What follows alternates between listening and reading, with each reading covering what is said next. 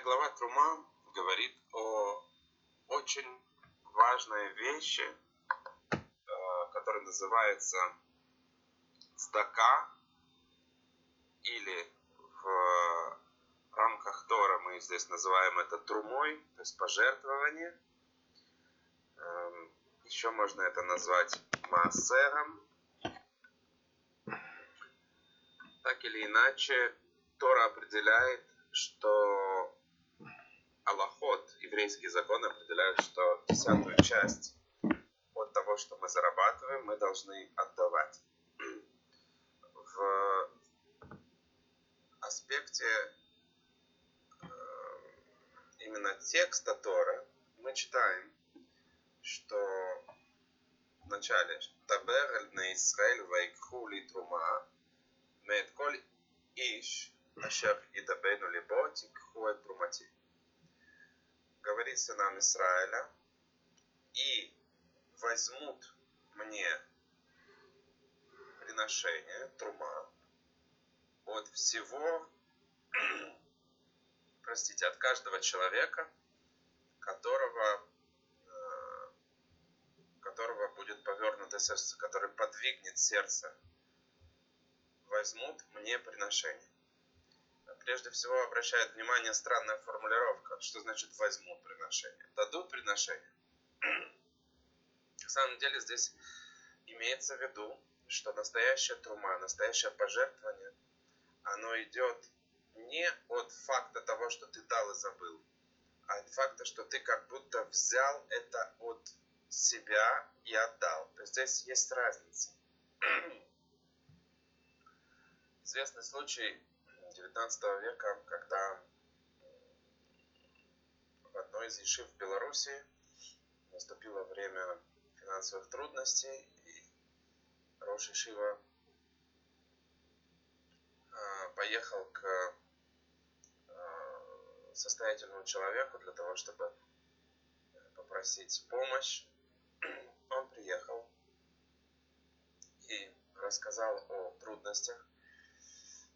И этот состоятельный человек говорит, пожалуйста, уважаемый Раф, вот вам квартира, комната, поселитесь, и мы будем решать эти вопросы.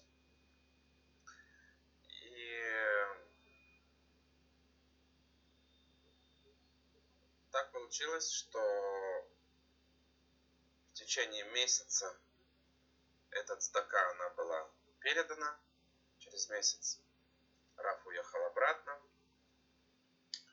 И что получается? Что через какое-то время приходят два партнера, один из которых тот человек, который помог. На суд, Бейдин, он э, узнает, что случилось. Тот говорит, смотрите, мы здесь э, с моим партнером все делим вместе, и доходы, и расходы, и стаку, и так далее. А тут э, он получается, что самостоятельно вам помог. И это совершенно неправильно, потому что я требую, чтобы я поучаствовал в этом, а он не хочет, и так далее, и тому подобное. Очень благородные были партнеры. И Раф с удивлением смотрит на него и говорит, ты дал всю сумму сам? Говорит, да.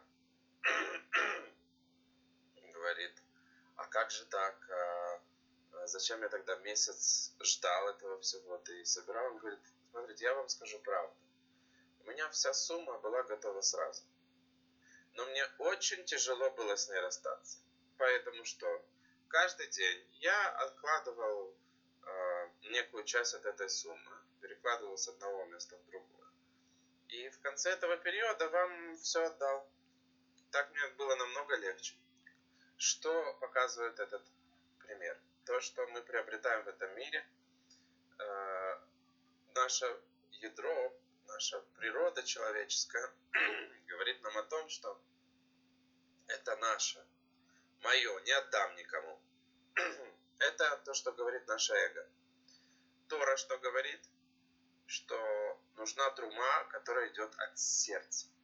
Очень важная, а, очень важная вещь, очень важный элемент, чтобы цдака, помощь, которую мы даем, она шла от сердца, то есть она была искренняя. Но если мы чуть-чуть дальше заглянем, то умение давать, отдавать, оно очень тесно связано с понятием радости, с понятием благодарности. То есть, если человек, если человек, он понимает, что он в этом мире временно, что он в этом мире по командировке, которую послал его Всевышний, то он с радостью принимает заповедь отдавать. Почему? Потому что на самом деле это единственное, что у него останется в будущем мире. В будущем мире, после 120 лет, э, не интересует вопрос, что человек нажил на земле. Вообще не интересует какой-то мере, если его имущество способствовало тому, чтобы распространялась слава Всевышнего, там, не знаю, он селил у себя дома учеников Тора, делал шаббаты, приглашал бедняков, на своей машине э, делал мецвоты какие-то.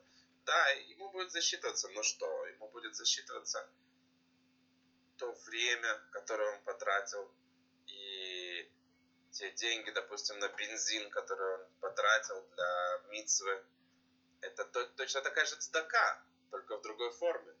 Те продукты, которые он купил на шаббат, не для того, чтобы пришли его состоятельные друзья, которые могут себе обеспечить шаббат, а чтобы пришли бедные люди, да, то есть это, это, это тот объем пищи, э, выпитого и так далее, оно будет засчитано. То есть принципе, само имущество не имеет никакого значения. Оно имеет значение в этом мире, для того, чтобы мы должны где-то жить, мы должны питаться, мы должны одеваться, но не более того. А в будущем мире имеет значение, сколько человек отдал цдаки, трумы, массера в разных формах. Оно бывает не только денежная форма, но бывает форма и другая, как мы говорили, потраченное время – время, потраченное человеком, это те же самые деньги, которые он мог, мог бы заработать. Это мы же знаем по обыкновенной экономической формуле. Предположим, адвокат, который, э, в принципе, загружен работой и имеет некую плату за свои услуги, например, 500 долларов в час. Если он тратит 3 часа на то, чтобы помочь бедной вдове э, выслушать ее. А очень часто важно человека выслушать, даже более чем э, дать ему э, какое-то пожертвование. Все зависит от разной ситуации. Но сейчас будем говорить о том, что человек жертвует свое время. Так если он три часа, он выслушивал и давал советы, и проводил с этим человеком время только для того, чтобы человеку помочь, ему стало хорошо на сердце. Так эти три часа он мог заработать 1500 долларов. В принципе, э, он может эти 1500 долларов зачесть как сдаку. Здесь есть некие нюансы, конечно. То есть, если у человека действительно как бы его время оно столько оценивается и так далее. Но даже по, не, по каким-то стандартным экономическим расценкам есть некая стандартная минимальное время оплаты труда, например, в Израиле там около 30 шекелей час, 29. Любой человек может устроиться в магазин, получать 29 шекелей в час, например, я говорю. То есть мы отдаем труму в разных формах. Но что важно, что Тора нам говорит, Ашер Итбейну Либо, у которого повернется сердце. Так вот, сердце, рух, наш дух, оно, сердце соответствует э, уровню души рух, который отвечает за настрой, эмоциональный настрой человека. Эмоциональный настрой человека, он очень э, важен для осуществления заповедей в радости. В радости. И сейчас у нас скоро, совсем через несколько дней будет месяц Адар, наступит месяц Адар, где мы увеличиваем радость. И исключительно важно нам работать над тем, особенно тем выходцам из бывшего Советского Союза, где изначально политическая система практически в любой стране основана на создании чувства вины, на перекладывании ответственности на другого, на нездоровых психологических паттернах и так далее. Особенно нам нужно работать над тем, чтобы мы радовались. Радовались. Если вы приедете в Израиль и э, сядете, поговорите с, тип, с типичным представителем, э, скажем так, с типичным израильтянином, который здесь вырос и который здесь рос, или рядом будет сидеть типичный советский человек, вы заметите много разницы. Первое, что э, складки губ у одного будет наверх, у одного вниз. Один будет всегда думать о судьбах человечества, а второй будет э, доволен сегодняшним днем. Конечно, все разные, есть разные люди, но в основном это так есть. Почему? А потому что э, Израиль, он учит радоваться тому, что есть. Сегодня есть это. Барух Хашем. Завтра будет то. Богу Хашем. А нас же приучили смотреть на тысячелетия вперед и заботиться о всем человечестве, кроме самих себя. Мы были везде и нигде этом, почему мы об этом говорим? В этом есть большая мицва в радости отдавать. В радости. А что значит радость? Чувствовать, что ты этой, этим шекелем, этими, э, этим пожертвованием, этим долларом, 100 долларов, тысячу, неважно сколько, ты приобщился к тому, что ты распространил свет Творца в этом мире. Поэтому ты должен понимать, что твои пожертвования пойдут на распространение света Творца в этом мире. То есть цель должна быть четко прослежена. Цель того, чтобы больше Торы стало в этом мире, чтобы Тора распространилась, чтобы человеку помочь. Э, это очень большая тема, уровня цдаки, это можно найти э, в открытых источниках, в наших книгах, как давать, что давать и так далее. Но если мы даем, особенно чем крупнее пожертвование готов дать человек, тем больше ецарара, чтобы оно не пошло на распространение света Творца. Поэтому человек, подобно тому, как в бизнесе, мы контролируем свои инвестиции, чтобы у них э, цель этих инвестиций была э, назначение этих денег дошло до цели инвестиций, которые мы ставим. Точно так же здесь. Сдака – это инвестиции куда? В будущий мир. И человек точно так же ревностно должен следить, чтобы его эта инвестиция привела к тому, чтобы Тора распространялась, чтобы свет Творца распространялся. В мире очень много фейков, очень много профанаций, когда тебе под красивыми картинками и сайтами э, дают просто какие-то непонятные бизнес-проекты, где нужно содержать кучу административного персонала, и когда ты смотришь то, что называется end product, то, что когда ты смотришь конечный продукт, оказывается, на твою цдаку, я не знаю, пришло 3-5 человек на шаббат, например, а остальные все деньги пошли непонятно на что. На оплату труда или еще что-то в этом роде. Мы должны понимать, что наша цдака, она ценна для Всевышнего, каждый ее шекель. Более того, с момента того, как мы получили нашу зарплату, наш доход, эти деньги не наши. А и кажется, что наши, конечно, вот они в кармане лежат. Но эти деньги не наши. Это десятина, которая должна пойти на распространение Торы, небеса следят, куда эта десятина пойдет. Зачастую бывает, что человек, невнимательно относясь к кому он дает сдаку, он фактически ее не дает. Он может давать э, людям несерьезным, непорядочным эту сдаку, и у человека даже могут начаться какие-то проблемы в жизни из-за этого. Мы должны внимательно следить за результатом материального благословления, которое нам посылает небеса. Послал Всевышний нам хорошую сделку, должны поработать над собой, отделить хороший массер с этой сделки, но на цели, которые приведут к распространению Торы, к увеличению учеников, увеличению света в этом мире – это очень-очень важный момент. Ну, конечно, человек да, тоже важно, чтобы и сам участвовал. Он может оставить часть даки, сделать гмах, да, то есть фонд. Гмах это фонд для бедных, э, для нуждающихся семей, например, для, невест, э, э, которым нужно устроить свадьбу, для сирот, для, поддерж... для поддержки вдов. Это, это очень правильная и святая деятельность. Просто на это нужно время. Если у человека нет время, времени, он должен, да, быть уверен, что он дает фонд или на тот сайт интернет, который действительно является, можно сказать, всемирной ишивой, где много людей учатся каждый день. Допустим, сайт еврей.ком, э, другие сайты и так далее. Эм, на нас лежит ответственность. Э, есть э, исключения, что, допустим, когда у человека доход небольшой, и значительная его часть уходит на выплаты, допустим, суды, взятые на приобретение квартиры или дома, то расходы на скромное жилье можно считать тоже налогом каким-то образом, скажем так, назвать его налогом. И можно вычесть из общей суммы. Ну, например, что значит доход небольшой?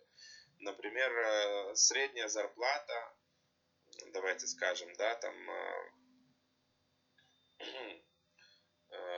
3000 э, долларов в месяц средний. Я сейчас говорю об Израиле, не знаю, в какой-то степени, может быть, об Америке. Вообще-то я не говорю ни о чем, я говорю о примере. 3000 долларов в месяц. Средняя зарплата.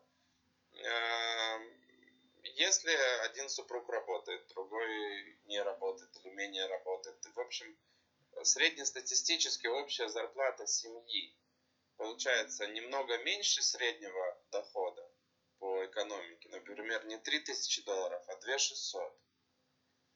И из этих 2600 надо 1200 там, или 1000 заплатить за квартиру. То разрешается вот эту 1000-1200 вычесть из э, налогооблагаемой базы. Давайте так скажем. Да? То есть с точки зрения стаки тоже есть некая база, из которой мы вычитаем этот массер 10%. Так 2600 минус 1200 останется 1400. С этих 1400 мы отделяем 140 долларов. Да, это действительно э, разрешается. Более того, если расходы превышают доходы, ну временно такое бывает положение, то разрешается в течение нескольких месяцев отделять сумму меньше массера, да, меньше 10%. Но когда положение улучшится, надо, надо вернуться к тому, что э, к 10% минимум. Э, и постараться компенсировать то, что не додал.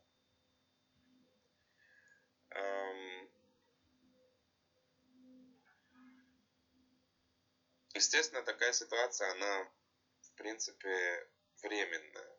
Поэтому нужно следить, чтобы отделять, человек каждый должен от своего дохода отделить 10%. Э, похвально, если человек решает, что он будет отделять 15%. Очень похвально. Очень похвально, если он решает, что он 20 будет отделять процентов.